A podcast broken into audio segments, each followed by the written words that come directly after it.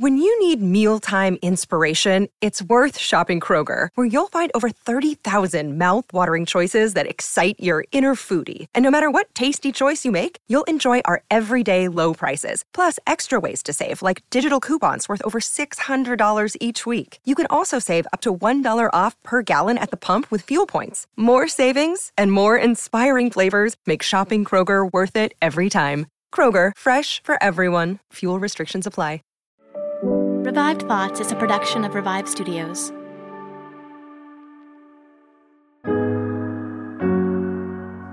This is Troy and Joel, and you are listening to Revived Thoughts.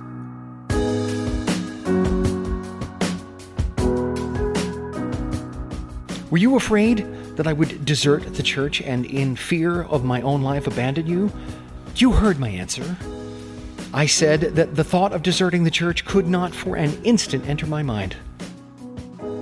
Every episode, we bring you a different voice from history in a sermon that they delivered today. We're going back to the year 386. In the city of Milan, in northern Italy, it was preached by Ambrose. Troy, how are you doing this week? Hey, I'm doing good. This is super random, and I don't even know if you'll keep this, but I looked down and I saw the cup I used like a week ago to record, and a spider has built a nest in it. That's super. That's terrifying.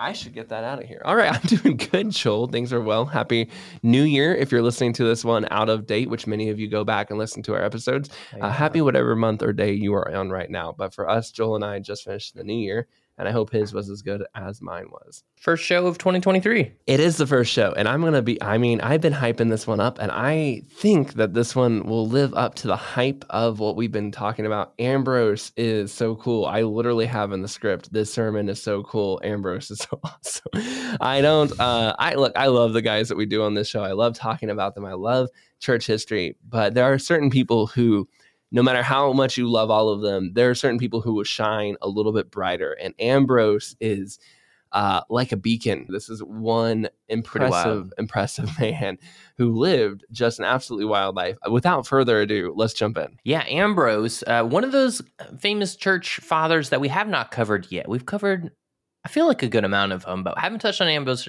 Ambrose yet. That ends today because we're gonna get into uh, into what his life was like. We do caveat uh, these super old ones by saying, "Hey, this sermon is over 1600 years old and so we usually we try to keep i mean this was this was preached during the roman empire so The same old. Roman Empire that crucified Christ, reminding Right. you this is the same one. right so we try to keep things in context we also try to keep um you know there certain claims certain quotes certain eyewitness statements uh, can oftentimes be embellished some semi apocryphal things sometimes but uh, we, you know we'll, we'll mention it when we when we see it here he was born in the year 339 AD to a wealthy Christian family. And when he was born, the legend goes, the, the story goes that a swarm of bees came in and filled the room and and covered him, covered him as a newborn baby infant. And when they flew off, they left honey on his lips. And his dad saw this and he, he took it as a sign and he called him Honey Mouth, which, you know, is their way of saying uh, he would be a sweet speaker. He'd, he'd be a good public speaker. And this is probably almost certainly made up. I don't know. I find it really interesting because Troy and I just, you know, we talked about Ethiopia this past year and there was a similar, almost identical story about a, a newborn king that came in and was covered by bees and, and they left honey behind and like that took place almost a thousand years after this i don't know if that's a thing like if you weren't you weren't covered in bees when you were born, Joel. I Mm. thought that was something all of well us. Well, I'm curious now like i'd like to have a botanist write in or something and be like oh there's a floral aroma If you were something. covered in bees as a child and honey was left on you, please write in. We want to hear from you.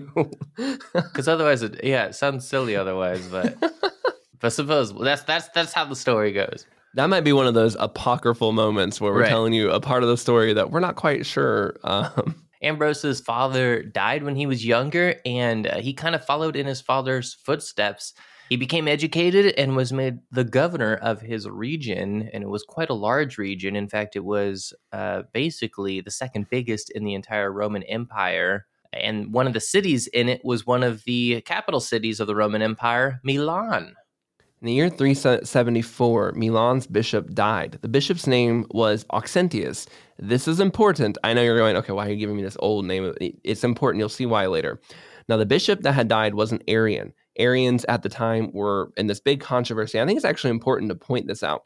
There are people who kind of see the Nicene, the Council of Nicaea as ending the debate, and it is. The Nicene Creed is what Christians hold to today.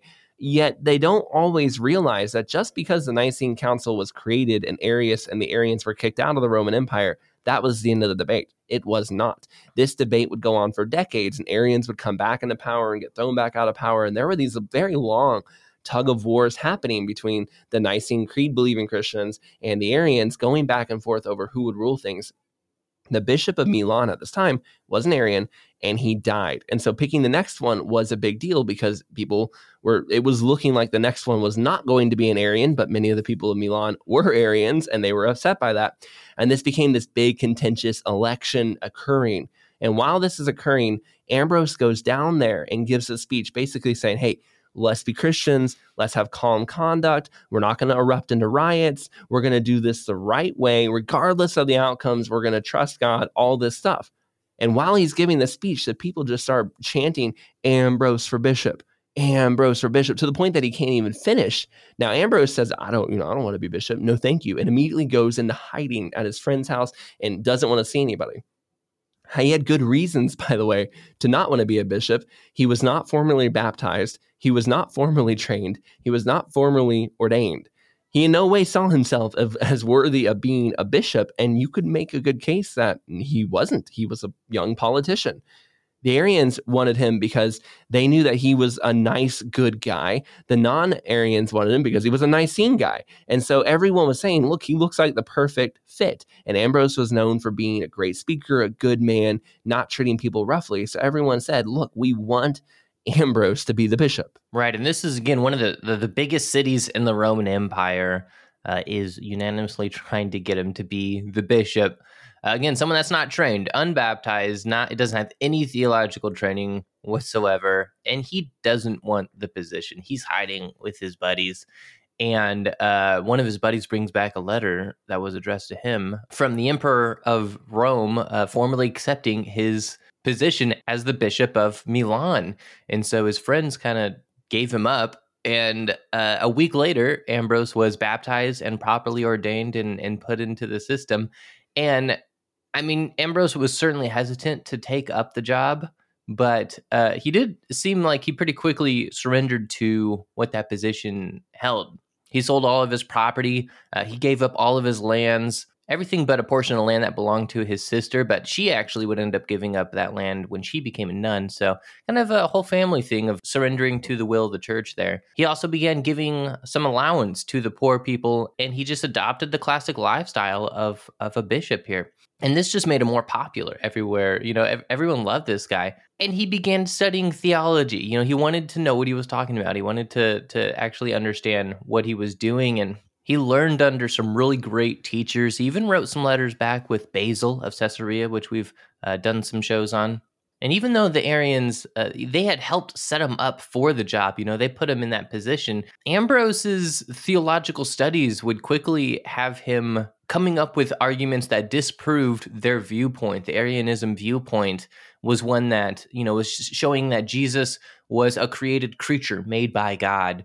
And very quickly, Ambrose is saying that's not theologically accurate. That's not correct. All of this eventually led to a council that he got named the president of to formally debate the big Arians of the city and kind of have it out in the year 381.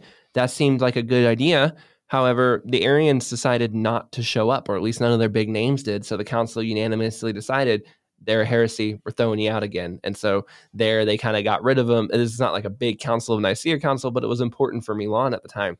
Now, the emperor of Rome was seated in Milan. There was kind of two emperors. It's a whole thing. We're not going to get into all of that right now. But the the emperor of this side of Rome was seated in Milan at the time. And His name was Valentinian II, and he was only a teenager his mom was an ardent Arian, and she was not going to sit idly by watching her, you know, beliefs get thrown out of the city. In the year 385, several important council members, military leaders, all at once suddenly came out as Arian, saying basically it was a surprise attack to swiftly boot out their side. Like, oh, you're going to get rid of you would you would normally get rid of one of us, but what do you do when all the leadership all at once suddenly tells you we're on the same side? They demanded that uh, all of the Nicene people had to give them what they wanted. And one of the things they deeply demanded were that two of the churches, these big basilicas, uh, that Ambrose had kind of helped build some of them, would be used now by the Arians.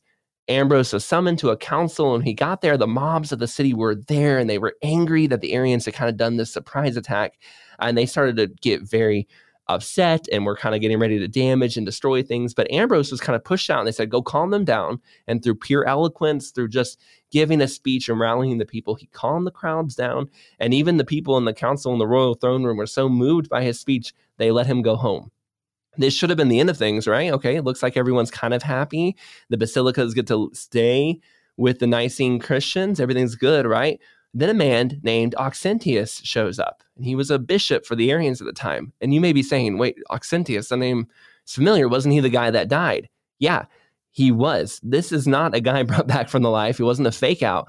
This was another man, an Arian bishop who came into town and gave himself the name Auxentius to lend himself the credibility of the other guy, kind of calling himself after that man, I guess and he convinced the emperor to pass a law saying Arians were allowed to worship freely, and anyone who tried to stop them should go to jail. This led into a big fight with who could run the churches and where they were going to run those churches. And would Ambrose and his people have to give their church space and time for the Arians to worship there? Yeah, and the Arians during this time were, were doing everything they could to try to trap Ambrose. There's this instance where they set up this neutral, in air quotes, this neutral debate, and they invited him to show up to to formally have a discussion and talk about, uh, you know, their viewpoints and how they disagreed. And Ambrose did not show up. And it's good he didn't because it was all a trick. It was a ruse. The Arians were planning on uh, arresting him and taking him to jail if he did show up. But, uh, you know, it's kind of a lose lose because by not showing up, then the Arians accuse him of being a coward and and you know not standing up for what he believes. And things like this heated up until uh, the emperor sent soldiers to take over the churches themselves. And and this happened while church was in the middle of the service, mid Sunday morning here. And it was definitely meant to be kind of a show of force, right? You have soldiers come up, they clear out the building, kind of scare off any any people that are attending these Ambrosian services. But the problem was it didn't go as expected. The parishioners that were leading these services ended up barricading themselves inside of the churches and rather than going out and meeting the soldiers there and the soldiers themselves had a little bit of questioning their allegiance as well because they didn't want to be excommunicated by the church or uh, arrested from the bishop's standpoint. You know, the, the bishop still had a, a lot of power in the city as well. And so a lot of the soldiers would actually end up defecting to the bishop's side, towards Ambrose side. And you end up having this weird power struggle within the city where these church buildings are now barricading themselves up and sieging themselves inside of these cathedrals and you know, whenever that happens, logistically, whenever there's a, a siege, right, you got to start crunching numbers. How much food do you have? How long can you last in this position when you don't have supplies going in and out? Where do people sleep? You know, how long is this going to last? And it ended up lasting several days. During the siege to take the church and give it to the Arians, Ambrose had them sing psalms. They conducted services as normal. And he gave this big sermon, this kind of rallying sermon that you're going to hear here in just a few minutes. He puts the blame fully on the Arian bishop Auxentius, as you will see, but ultimately he sees that no matter what happens, this is a chance for him to die for Christ. Now, it's easy to say, I will die for Christ. It is another thing to preach, I'm willing to die for Christ when the Roman guards are on the other side of the door, you know, knocking to get in, and they very well can take you to the emperor and have you arrested, have you killed. This is not just bluster, right? He he really is saying this in a life and death situation. Now I will go into the details a little bit more in a second, but to wrap up the siege and kind of tell you how it goes, it, it doesn't work. They they end up giving up. The emperor backs down, um, and this is not the first emperor that Ambrose will actually go to bat with. He'll end up kind of tangoing with three different emperors. You know, going man to man with them, and he wins all three cases pretty much. Now, one of the bigger ones was this this, this fight he gets into with the next emperor after uh, Valentinian II, Emperor Theodosius. Now, a man in Thessalonica was an athlete, but was caught engaging in homosexuality in Thessalonica. This was a crime in the empire, and he was going to be executed by the governor. But the Thessalonians loved this athlete. They didn't think it was fair, so they rioted. And while they were rioting for this popular athlete in Thessalonica, they killed the governor. The Emperor Theodosius heard about this and decided, look, this is a big, messy situation. We're going to hold an athletic tournament there. We're going to get people to move on. So he brings everyone in, brings out this athlete. Let's let bygones be bygones. Then he locks the doors of the tournament room, and his soldiers kill 7,000 people inside the athletic event. He locked them all in, and the emperor killed them. Yeah. So when Ambrose heard about this, he was completely heartbroken. He, he, hated that whole situation. And he wrote a letter to the emperor saying that uh, he has to feel grief over what he did and to repent of his sins, or he couldn't go and worship. And the emperor did so. He, he made a formal apology and repentance. And the two of these people, Ambrose and the emperor, actually kind of became good friends. And Ambrose mentored him uh, all the way until his death. And so, kind of that's an interesting relationship, kind of an interesting aspect of the. La- I would I would have liked to hear more about what this emperor and Ambrose's relationship was like after this. Supposedly, and this might be an untrue quote, you know, in one of those apocryphal quotes, but supposedly the emperor said of Ambrose that he knew of no bishop worthy of the name bishop except Ambrose. This uh, was the first time in the Roman Empire that a political power bowed to the church and this would become a huge theme of the European and Catholic dynamic over the next millennia was who is actually in charge? Is it the church or is it the state? When you need mealtime inspiration, it's worth shopping Kroger, where you'll find over 30,000 mouthwatering choices that excite your inner foodie. And no matter what tasty choice you make, you'll enjoy our everyday low prices, plus extra ways to save, like digital coupons worth over $600 each week. You can also save up to $1 off per gallon at the pump with fuel points. More savings and more inspiring flavors make shopping Kroger worth it every time. Kroger, fresh for everyone. Fuel restrictions apply. And we could go on and on about Ambrose's accomplishments, his feuds, different things going on. Uh, he died in the year 397, but for a man who did not want to be a bishop and was not qualified to be one and did not really go into ministry until his 30s, he died around 58 or 59 years old, having pretty much changed the world. Now, he wrote many books. He introduced congregational singing, as far as we can tell. He wrote philosophy, he wrote hymns. Yeah, the reason you have probably heard of Ambrose, if you've heard of him at all, we haven't even mentioned yet. You see, in the year 384, just before the wild siege of Milan occurred, a young man dissatisfied with his job in Rome, currently a Manichean, a cult at the time, moved to take a job in Milan. He had heard of Ambrose and went to see him speak. He had thought Christian preachers were poor fools, his words, but Ambrose blew it all away.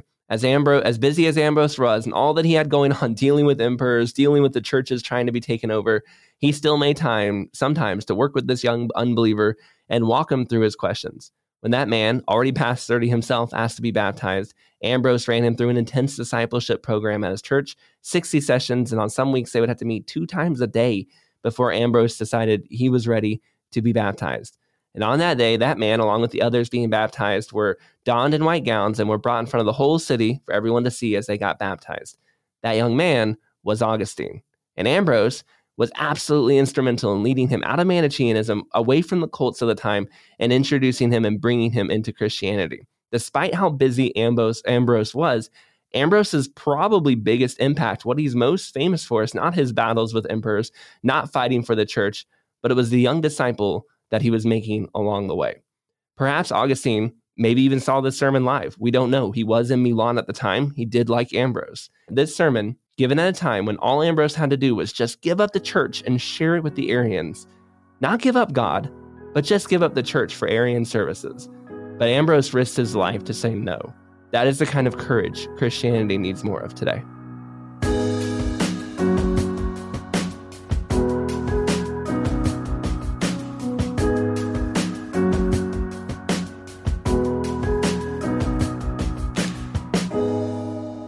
I see that you are unusually excited today.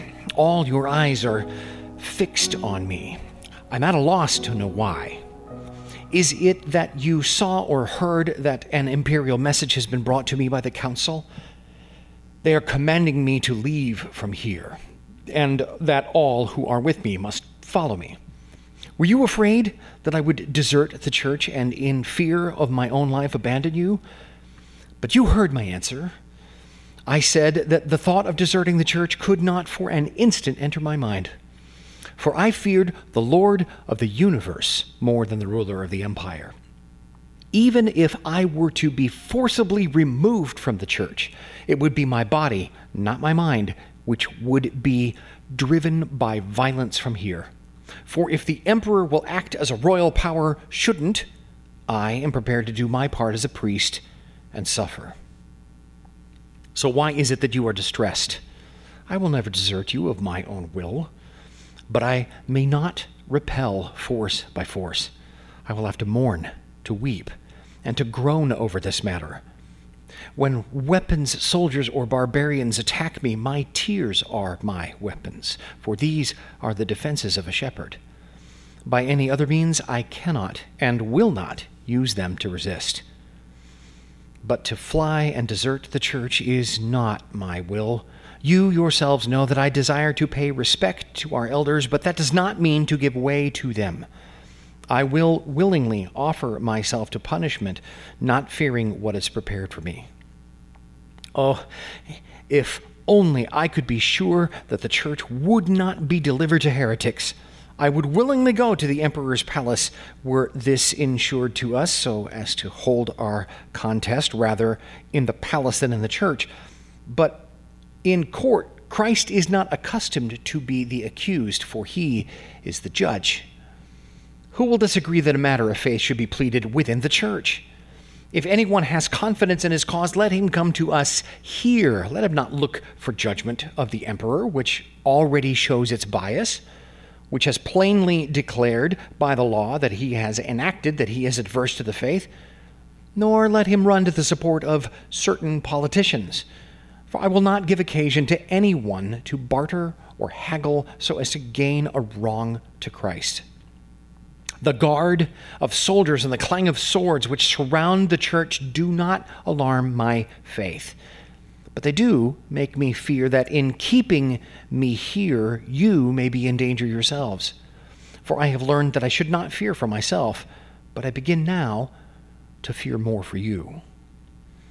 We have another adversary who challenges us, for our real adversary is the devil. He goes about like a roaring lion, seeking whom he may devour, as the apostle says. Doubtless he has obtained he has obtained not to deceive us, but to warn us, it is recorded, this power of temptation, to distract us with the sounds of swords and the clang of armor. If I fall for this temptation, I will be removed from the steadfastness of my faith. You have also read that the devil tempted holy Job in many ways, and last of all, the devil begged and obtained the power for afflicting his body, which he covered with sores. So the devil now threatens to wound my body. When I was asked to give up the church plate, I made this reply that if my own property was required of me, farm or house or gold or silver, anything that lies within my power, I would willingly give it, but that I would withdraw nothing from God's temple, nor surrender what had been committed to me to keep, not to surrender and that I was also doing this for the emperor's good. For it is neither for me to surrender nor for him to receive God's things from me. Let him then listen to the words of an independent bishop. If he regards his own soul, let him abstain from doing wrong to Christ. These are words full of humility, and I believe of that love and care which a bishop owes to his emperor. But since our contest is not only against flesh and blood, but also against spiritual wickedness in high places, that tempter, the devil, elevated the contest with his own ministers. The devil deems that by the wounds of my body the trial must be made. I know, brothers, that these wounds which we receive for Christ are no wounds at all Life is not lost by them, but wounds are the fertile soil of the faith. I beg you, allow this to happen. Let the contest take place. It is for you to be spectators only. Do not fight the guards. Consider that if there is in a city an athlete or one skilled in some other ability. He wishes to present himself for combat. Why would you reject in this great matter what you allow for even in smaller ones? Without a doubt, if the Lord has appointed me to this trial, it is in vain that you have kept sleepless watch and guard through so many nights and days. The will of Christ will be performed. For our Lord Jesus Christ is almighty, and this is our faith. And so, what he bids to be done will be fulfilled. It, it does us no good to attempt to run counter to the divine will.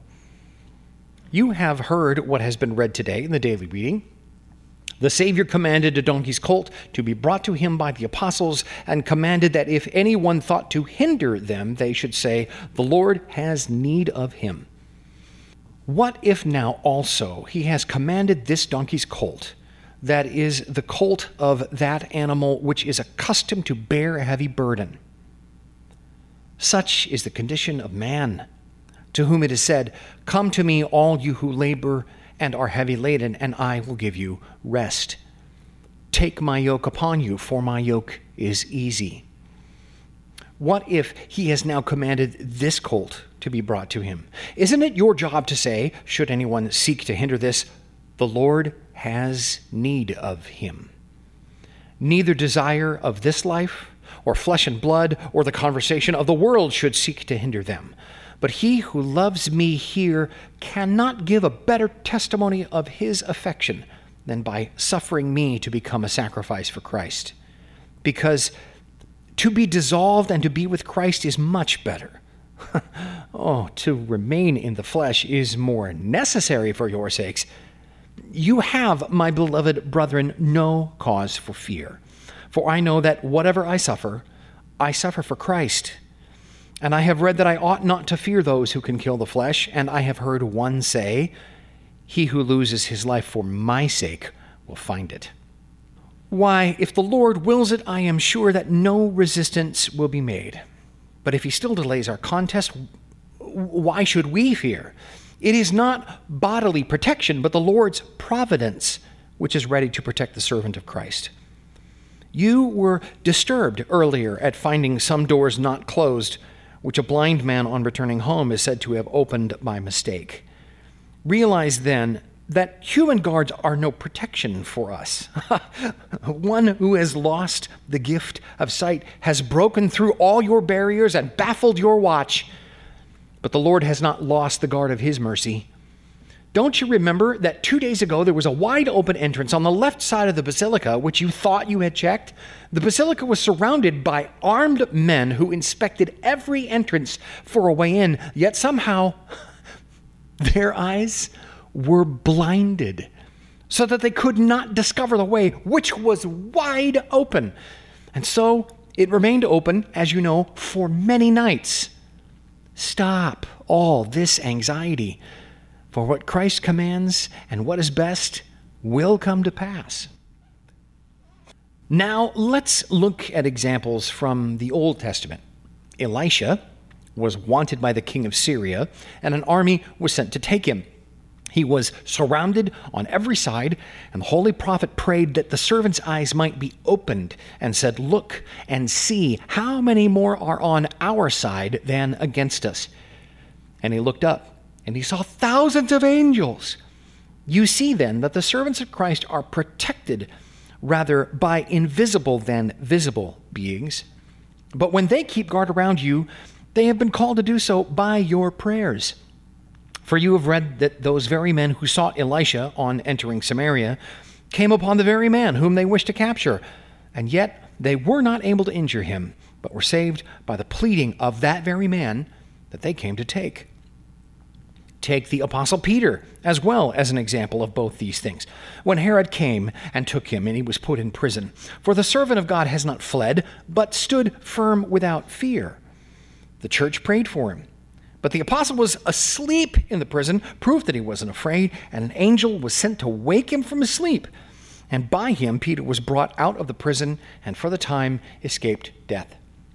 The same Peter, later in life, by spreading the precepts of God among the people and preaching purity, stirred up the minds of the pagans against him. And when they meant to put him to death, the Christians begged him to retire for a little while. And although he desired to suffer for Christ, yet he was moved by the sight of the people praying, for they begged him to reserve himself for the instruction and confirmation of the people. To be brief, church history tells us that as he set out from the walls by night, but he saw Christ meeting him in the gate and entering the city, and he said, Lord, where do you go? Christ answered, I am coming to be crucified again. This divine response Peter understood to refer to his own cross, for Christ, who had put off the flesh by undergoing the suffering of death, could not again be crucified. For in that he died, he died to sin once, but in that he lives, he lives for God. And so Peter understood that Christ was again to be crucified in his servant. And so Peter turned back of his own accord. And when the Christians asked him why, he told them what he had seen. He was immediately seized and honored the Lord Jesus by his cross to death. For when the hour of his passion had not yet arrived, Christ passed through the midst of them who wanted him. And they saw him, but they could not take hold of him, which shows that when the Lord wills, each man is found and taken. But while their time has not yet come, they can be seen, but won't be taken. As for me, didn't I go out to make daily visits or to visit the tomb of the martyrs? While going and returning, didn't I pass close by the royal palace, and yet no man arrested me? Though they wished to drive me from this city, and they declared to us, Leave the city and go where you will. I expected, I confess, something great to happen to me, to be burned or slain with the sword for the name of Christ. But they tempted me with delights instead of suffering. And yet the soldiers of Christ do not seek delights, but sufferings. When that temptation failed, they tried to alarm us by preparing a prison transport for me. Auxentius began to speak many terrible things about me and defamed my name everywhere. Many said that executioners had been sent for us, that the punishment of death had been decreed. I do not fear them, nor will I desert my post. For where I should go to find a place like this one that is full of nothing but tears and groans for my cause? For in every church the clergy are ordered to be cast out, and if they resist, then they are to be put to death. All the senators who do not obey this mandate are to be condemned, and yet it is supposedly a bishop who writes these orders with his own hand and dictates them with his own mouth. We read in the prophet that he saw a flying sickle and in imitation of this, Auxentius sends a winged sword through all the cities. And through this false bishop, Satan transforms himself into an angel of light and imitates his power for evil purposes. This bishop who slays with the sword the faithful is the devil's minister. You, Lord Jesus, in one moment have redeemed the world. Will Auxentius in one moment so far as he can, slay so many people. Some will fall by the sword, and others will fall by his deception. My basilica he wanted with words and through hands of blood. For the ungodly, says God, why do you preach my laws? There is no agreement between peace and wrath, or between Christ and Baal. You yourselves remember how, in the lesson from today's Bible study, that the holy man Naboth, the, the owner of a vineyard, was requested by the king to surrender his vineyard to him. This so that the king might root up the vines and plant it with common herbs and vegetables. And he answered, God forbid that I should give you the inheritance of my fathers. And that king was sorrowful that what belonged by right to another was refused when he claimed it as his right and he only gained it by the deceit of a woman's trickery. Naboth then defended his vineyard to the death. If he would not surrender his vineyard, why would we choose to surrender the church of Christ? they say I was rebellious. How was I rebellious in my response? When summoned, I said, God forbid that I should surrender Christ's heritage. If Naboth would not surrender the heritage of his fathers, will I surrender Christ's heritage? I added, God forbid that I should surrender the heritage of my fathers, the heritage of Dionysius, who died in exile for the faith, of the confessor Eustorgius, of Myrocles, and of all the faithful bishops of old time. I answered as it would be expected of a bishop to answer. Let the emperor act as an emperor. He will deprive me of my life sooner than my faith. But to whom am I to surrender it? The lesson just read from the gospel should teach us what it is that is demanded. You heard it read that when Christ was sitting on the donkey's colt, the children cried out, and the Jews were indignant, appealing to the Lord Jesus and saying that he should bid them hold their peace. But he replied, If these were to hold their peace, the very stones would cry out. Then he entered the temple and cast out the money changers and their tables and those that sold doves in the temple of God. This lesson was read by no direction of our doing, but by chance. But it suits well that with the present time we are in. For the praises of Christ are always as if they were whips to unbelievers. Now, when Christ is praised, the heretics say that we are exciting sedition and rebellion. The heretics say that they were thereby threatened with death by us. And truly, the praises of Christ are death to them. For how can they bear his praises who they are attempting to weaken? For to this day, the praises of Christ are a whip to the madness of the Arians. The Gerasenes could not bear the presence of Christ. These men today, worse than the Gerasenes, cannot even bear the praises of Christ. They cringe at children singing the glory of Christ. For it is written out of the mouths of babes and infants, You have perfected praise. They deride their early years once full of faith and say, Why do they cry out? But Christ answers them, If these should hold their peace, the very stones would cry out.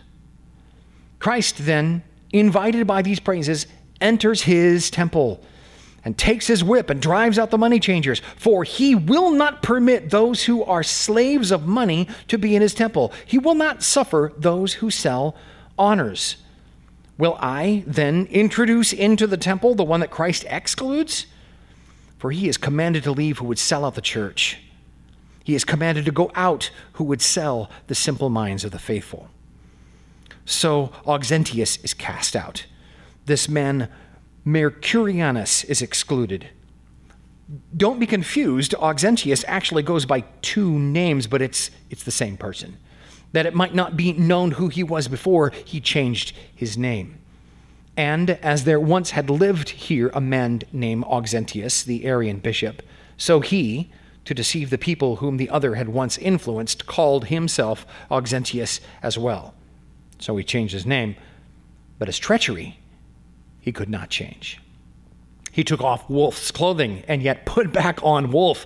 It does not work for him to have changed his name. What he really is is known to us. He was known by one name in the regions of Scythia. Now here he is called by another. He has names that differ according to where he is. And so he has two names. And if he leaves us here, he'll go elsewhere and gain a third name. For how will he endure to keep a name which betrays the greatness of his crime? In Scythia, he did less wickedly, and yet he was so ashamed as to change his name. Here, he has dared to do more awful things. So, will he keep this name? After writing with his own hand the death warrant for so many people, will he be able to retain his mind unshaken? The Lord Jesus drove out a few from his temple, but Auxentius left no one. Jesus casts men out of his temple with a whip, but Auxentius means to drive us out with the sword. Jesus used a rod, but this two named man will use his axe. Our holy Lord drives out the sacrilegious with a whip. This wicked man persecutes the godly with sword. He will carry the laws he has written with him, even though he will not desire to. He will carry with him what he has done in his conscience. Even though he does not always carry the writing itself, he will carry his own soul written in the blood of those he kills. Although he does not carry a letter inscribed with ink, it will be seen there on his soul. Your sin, O Judah, is written with a pen of iron and the point of a diamond, and it is carved into your heart, carved into that place that it came out of. Does he, stained as he is with blood and slaughter, dare to expect a debate with me? Those whom he fails to deceive by his arguments, he sentences to be destroyed with a sword. And he dictates bloody laws with his mouth, writing them in his hand and thinking that the law can impose a creed on the hearts of men. He's never heard what was read today. A man is not justified by the works of the law, or I, by the law, am dead to the law that I might live to God. That is, by the spiritual law, he is dead to the carnal interpretation of the law. Let us too, by the law of our Lord Jesus Christ, die to this law which sanctions the decrees of sin. It is not the law which has gathered together the church, but the faith of Christ. For the law is not of faith, but the just live by faith. It is faith, then, not the law, which makes a man just. Because righteousness is not by the law, but by the faith of Christ. But he who rejects faith and takes law for his rule bears witness to his own unrighteousness. For the just will live by faith. Will anyone here follow this law that condemns the council of Arianism that calls Christ a created creature? But they say God sent his son, made of a woman, made under the law. But the verses show us that he who knew no sin, but was made sin for us, for he took upon him our sins to do away with them by the sacrament of his passion. These points, my brothers, I, I, would have discussed more fully with you in Auxentius' presence, but he, being aware that you were not ignorant of the faith, fled from your questions. And instead, he chose as his advocates to judge this matter four or five pagans. Now, I would willingly have these pagans join us in our general assembly, but not for them to judge Christ's church. Instead, they might hear of the majesty of Christ and be converted. They, however, have already pronounced judgment on Auxentius themselves. For when he daily argued before them, they gave him no case. What can be a greater condemnation of him that he was defeated without an adversary even showing up before his own selected judges? So we see their own judgment against Auxentius. And justly is he to be condemned for choosing pagan judges. For he disregarded the apostles' teaching, which says, Would any of you dare, having a problem with another brother, go to law before the pagan instead of the saints? Do you not know that the saints will judge the world? And below, he says, Is it so that there is not a wise man among you? No, not one that will be able to judge between his brothers. But brother goes to law with brother, and that happens before the unbelievers you see that what he attempted is against the apostles' authority. So choose now whether we should follow Auxentius or Paul as our master. Even our Lord himself cries by the prophet, Come to me, my people, that you know righteousness, in whose heart is my law. God says, Come to me, my people, you that know righteousness. Auxentius says, You do not know righteousness. Do you see now that he who rejects the declaration of the heavenly oracles despises God in you? Come to me, my people, says the Lord. He does not say, Come to me, you Gentiles alone. He does not say, Come to me, only you Jews. For now they that were once the people of God have become the people of error. And they who were the people of error have become the people of God because they have believed in Christ. So those people are judges in whose heart is the divine, not human, law. The law written not with ink, but with the Spirit of the living God, not inscribed on paper, but stamped on the heart. The law of grace, not of blood. Who is it then who wrongs you? He who refuses to be heard by you, but flees to pagan judges? Or he who chooses to be heard by you. Hemmed in on all sides, Auxentius wishes to excite rumors against me in the presence of the emperor. Do you re- remember last year when I was summoned to the palace in the presence of the nobles? We argued before the council on this very issue. The emperor wished to take away the basilica. I was not then afraid by the mere presence of the imperial court. I maintained the firmness of a priest and did not suffer our rights to be infringed there.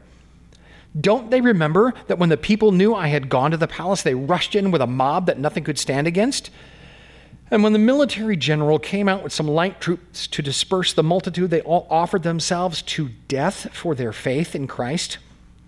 Was I seen as afraid in all of this? No. They even requested that I make a long speech to soothe the people. And during the speech, I pledged by my faith that no one should invade the church's basilica. Did they forget all this? And since my presence was requested by the palace, I went as a kindness to them. But the coming of the people to the palace of my aid was used as a grounds for a charge against me. I'm the one who restrained the people, and yet I did not escape them dishonoring me. This kind of disgrace should be expected rather than feared. For what should we fear before the name of Christ? Now they accuse me with this and shouldn't the emperor then have one basilica to go to? And does Ambrose desire to be more powerful than the emperor, so to exclude him from the ability of attending church? When they say this, they wish to trap me with my words. This is like the Jews who tempted Christ with empty words, saying, Master, is it lawful for us to give tribute to Caesar or not? Must the servants of God always be open to attack on Caesar's account? And does ungodliness with a bent towards falsehood seem to use the imperial name as a cloak? Yet see how much worse the Arians are than the Jews. The Jews inquired of Christ whether he thought that the right of tribute should be rendered to Caesar. The Arians are happy to surrender to the emperor the rights of the church. But they are traitors just like their master. And so let us answer what our Master instead has taught us. For Jesus, perceiving the treachery of the Jews, said to them, Why do you tempt me, hypocrites? Show me a penny. And when they gave it to him, he said, Whose image and whose superscription is on this? They answered, Caesar's. Jesus replied, Render to Caesar the things that are Caesar, and to God the things that are God's. So I also say to those who find fault with me, Show me a penny. Jesus saw the penny was Caesar's and said, Render to Caesar the things that are Caesar's, and to God the things that are God's. Can those who try to seize the basilicas of the church show me how it is Caesar's? For the church has one image that is the image of the invisible God, of which God said, Let us make man in our image, after our likeness. That image of which it is written that Christ is the brightness of his glory, the express image of his substance. In this image I behold the Father, as the Lord Jesus himself said, He that has seen me has seen the Father also. For this image is not divided from the Father for he has taught me the unity of the Trinity, saying, I and the Father are one. And below, all things that the Father has are mine. And of the Holy Spirit, saying that he is the Spirit of Christ and has received from Christ, as it is written, He will take of mine and will declare it to you. Are we being proud in this? If he asks for tribute, we won't deny it. The church lands pay tribute to the emperor. If the emperor desires to possess those lands, he has the power to claim them himself. None of us will interfere. We, the church, will still be able to collect and take care of the poor. Let them have no ill will on account of the lands. Let them take them if it pleases the emperor. I won't give them to him, but I do not refuse if he demands. They ask for gold, but I could say, Silver and gold I seek not. I do have a salary, it is true. My salary is the poor of Christ. This is a treasure which I am well used to collecting. May this offense of giving gold to the poor be charged upon me. And if they choose me of defending myself by their own means, I do not deny it. Take me to court, for a defense I have. My evidence is in the prayers of the poor. Blind they are, and lame, weak, and old, yet their prayers are stronger than the largest warriors. Now, they claim that the people have been tricked by the strings of my hymns. I do not deny this either. It is a lofty chord I play, and nothing is more powerful. For what can be more powerful than the hymns of the Trinity? And it is sung daily by the mouth of the people. All zealously desire to make profession of their faith. All here know how to confess in verse the Father and the Son and the Holy Spirit. oh, what can be better than for us to follow the example of Christ? who, being found in fashion as a man, humbled himself, being made obedient to death. And again, by obedience, he delivered all. For as by the disobedience of one man many were made sinners, so by the obedience of one man many will be made righteous. If he was obedient, then let them learn from him the lesson of obedience. On the emperor's account, we render to Caesar the things that are Caesar's, and to God the things that are God's. To Caesar, tribute is due. We don't deny it. But the church is God's, and it must not be given up to Caesar, because the temple of God cannot be right by Caesar's. It is the church of God. That this is said with due honor to the emperor no one can deny. For what can be more honorable for the emperor than for him to be accepted as a son of the church? In saying this, we are loyal to him without sinning against God. For the emperor is within the church, but not over the church. A good emperor seeks the good of the church, and he does not reject the church's goodness to him.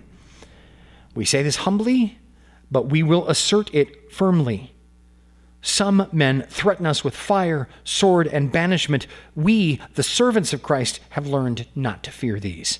To those who have courage, nothing can alarm them. It would seem now that we have answered all the attacks against us as well. Now I ask the Arians the same question as did the Savior. The baptism of John, was it from heaven or of men? And the Jews could not answer him. If the Jews did not annul the baptism of John, will Auxentius now annul the baptism of Christ? For that baptism is not from men, but from Christ, which the angel of mighty counsel brought down to us. This is so that we might be justified before God. Why then does Auxentius hold that the faithful, those baptized in the name of Trinity, need to be rebaptized? For the apostle says, one faith, one baptism. He says he is fighting with men, but in reality, he's fighting God.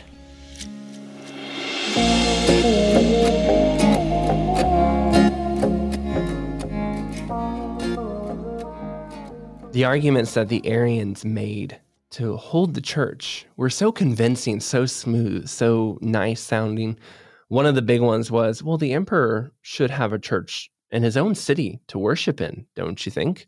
You know, everyone else has a church and it's fine and legal for all these different religions. And yet you wouldn't even give the emperor his own church to worship in. And yet Ambrose said firmly, no, we are not going to give up the house of God to the Arians. We're not going to give up the house of God, even for an hour, for these other people to come in and worship God, their own God in. We won't give up our temple to be a home of idols. It reminds me of when the Christians before in the earlier days of the Roman Empire were just just burn a little incense to the emperor. You know, it's not a big deal. Just burn. You don't have to believe it. Just do it. All Ambrose had to do to end this whole siege was say, "Yeah, okay, we'll share this church. It's fine." But he held the ground and he held the line and he said, "No, it was unpopular in some ways, and yet it worked out for him. And who knows the impact it had on so many people who followed him. We discussed how Augustine would have been somebody who was in the city during this crazy time of Ambrose's life and looked up to it, and the impact that Augustine, Ambrose, and these other people would have throughout history completely changed the world. Yet it would have all been given up if Ambrose had compromised in a little area and said, "You know what? Fine. We'll we'll close. We'll give them an hour or two to worship. It's fine." Ambrose held the line. And that is what we as Christians need to continue doing in our own day. We need to learn from these courageous men of history who didn't give up, and we need to share that same kind of courage in today and the world around us.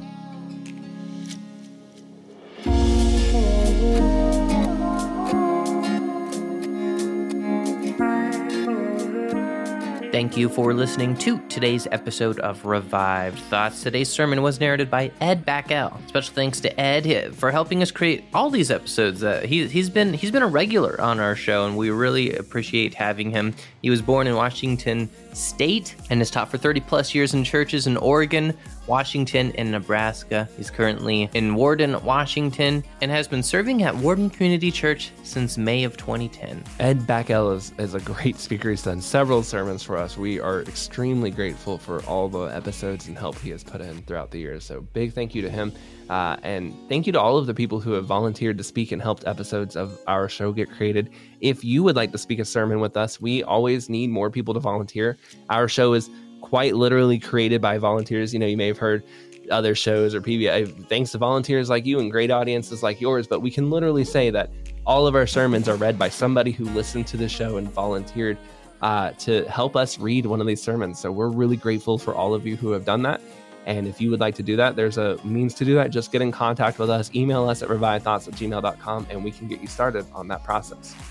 This is Troy and Joel, and this is Revive Thoughts.